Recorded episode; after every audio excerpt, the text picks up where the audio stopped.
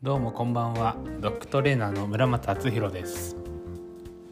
愛犬の魅力を引き出すをテーマにトレーニングとセッションをしています。おやつを使わずに犬との深いコミュニケーションを大事に日々トレーニングに取り組んでいます。この放送では愛犬の魅力に気づくきっかけとして犬との関わり方マインドなど僕が日々大切にしているエッセンスをシェアしています。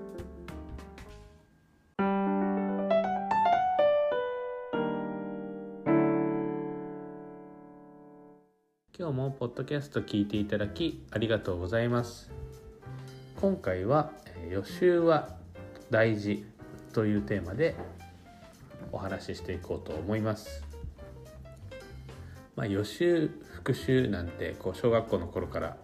言われると思うんですがえ、まあ、もちろん復習も大事なんですがやっぱり何より僕は予習が大事だなっていうのをすごく、えー、最近特に感じています。なのでまあそういったこう最近の僕の体験談と、まあ、そういったなぜ予習が大事と思うかみたいなお話を今日はしていこうと思います。どうぞお付き合いください。はい。予習が大事。まあ皆さんその頭では分かってると思うんですね。でただ、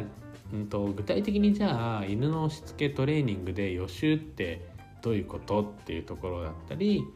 えー、まあそのイメージがあんまり湧かないと思うんですね。じゃあネットでその犬のしつけのことを勉強していったからといって僕のセッションにを受けてくださった方がそれが役に立つかといったら正直役に立たないことが多いのでそういった意味での予習は意味がないと思うんですね。その犬のしつけを学ぼうみたいなこうとか、うん、とトレーニングの方法を予習していこうみたいのはあんまり意味がないのでそこの予習をしてほしいわけではないので、えー、まあ、あらかじめそれは頭に入れて聞いてほしいなと思ってます。で僕が言うその予習っていうのは犬という動物を、えー、まあ、学ぶ理解するというところが、まあ、予習なんですね。で前のその、えーと、エピソードのやり方が大事ではないみたいなお話の時に、えー、まあ、料理で例えたんですよね。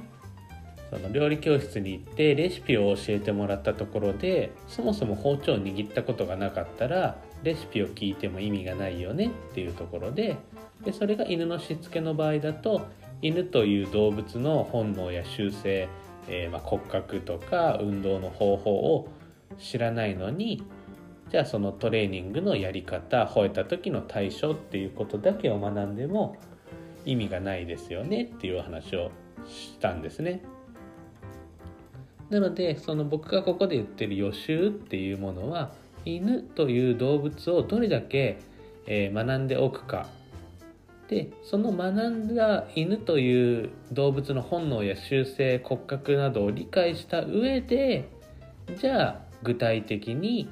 こういうこの子にうちの子にはこういう方法がいいと思うからとかうちの子はこうだからこういう時にはこうしてみようっていうことを考えたり実践するのが、えー、まあセッションという時間と僕は思ってます。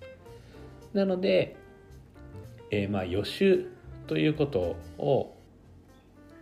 やはりしてきた方がスムースにそのセッションが進んでいくなと思ってます。ちょっとまあここで僕の最近の体験談のお話をするんですが、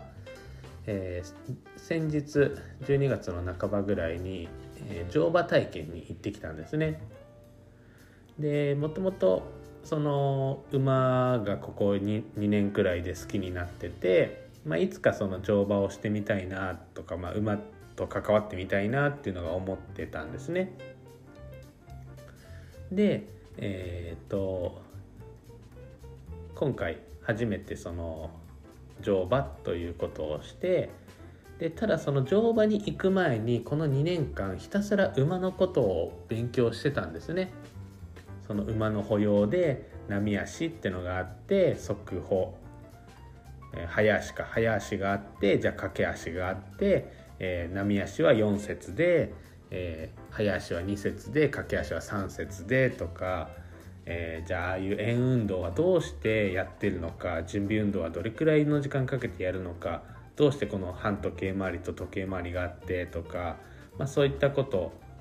だったりそのはみっていうのはどういう役割をしているのか手綱はどういうふうに使うのか、えー、蔵はどこにつけてどういうとこについてちゃいけないのかとか、まあ、そういったこう馬の基本的なことを、まあ、約この2年間でまあそれなりに勉強したんですね。でその予習の時間があったおかげでその乗馬体験に行った時にあ馬ってこうだったからだからこの運動をしてるんだなとかあこの運動って図鑑で見たこのこういう意味合いでやってるのがやっぱり本当にやってるんだなとかすごくそういうのがこう楽しめたんですね。でもその予習をしてかずに馬という動物を知らずに行ってたらただ乗馬をして楽しかった。で終わっちゃったと思うんですけどやっぱりその予習があったおかげであすごいなと本当に図鑑で見た通りと一緒だとか、えー、その話してるその専門的な用語っていうのがあのスタッフさん同士でこうお客さんに説明じゃなくてスタッフさん同士でちょっと話してる内容がえー、聞き取れてあこういう会話してるんだなとかそういうなんか乗馬以外のところでもすごく楽しめたんですね。そうなのでやっぱりその予習をしていったおかげで馬という動物を知ってたそのおかげでより乗馬を楽しめたしやっぱり馬に乗ってる最中もあ首がこうなってるから今こういう運動をしてるんだなとかこういう首の状態の時に合図出した方が伝わるんだなとかやっぱりそういうのがよく分かったんですね乗ってたとしても。なのでやっぱりそこの予習をしたおかげで同じ30あ15分で3,000円だったんですけどその3,000円の価値がめちゃめちゃ上がったんですね。なのでやっぱり皆さんも、えセッションにせっかく来ていただいてお金を払っていただくのでやっぱりよりその払った金額以上の価値を持って帰ってほしいと僕は思っています。しやっぱりそれをその1時間1時間半をどれだけ活かせるかっていうのはやはりその受け取り手そのセッショ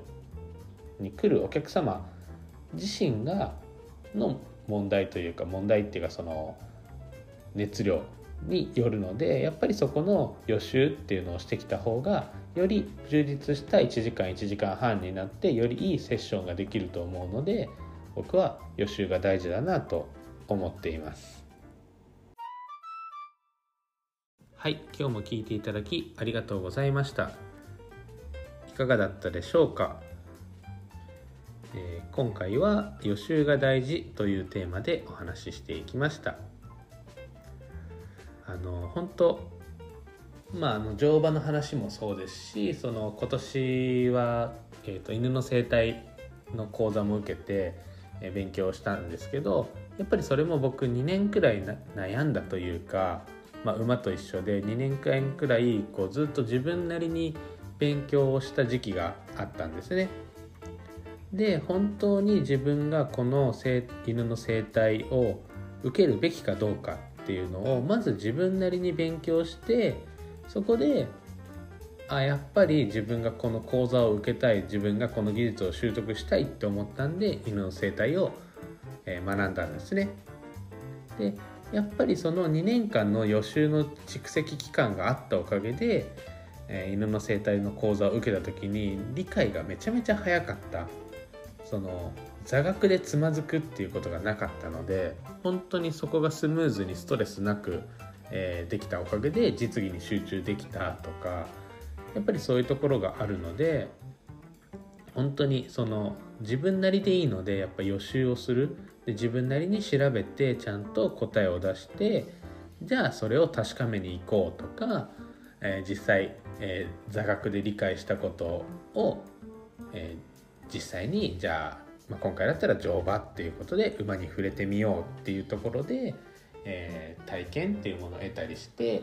やっぱりそれの方があの得られるものがとっても大きかった僕と僕自身は。そう、まあ、それは人それぞれだと思うんですけど僕自身はやっぱりその予習をしてから、えー、体験をする、えー、実際にやるっていう方がすごくやっぱり得られるものが大きかったので、まあ、皆さんも一度予習をしてセッションを受ける予習をしてしつけ教室に行ってみるっていうことをやってみたらいいのかなと思います。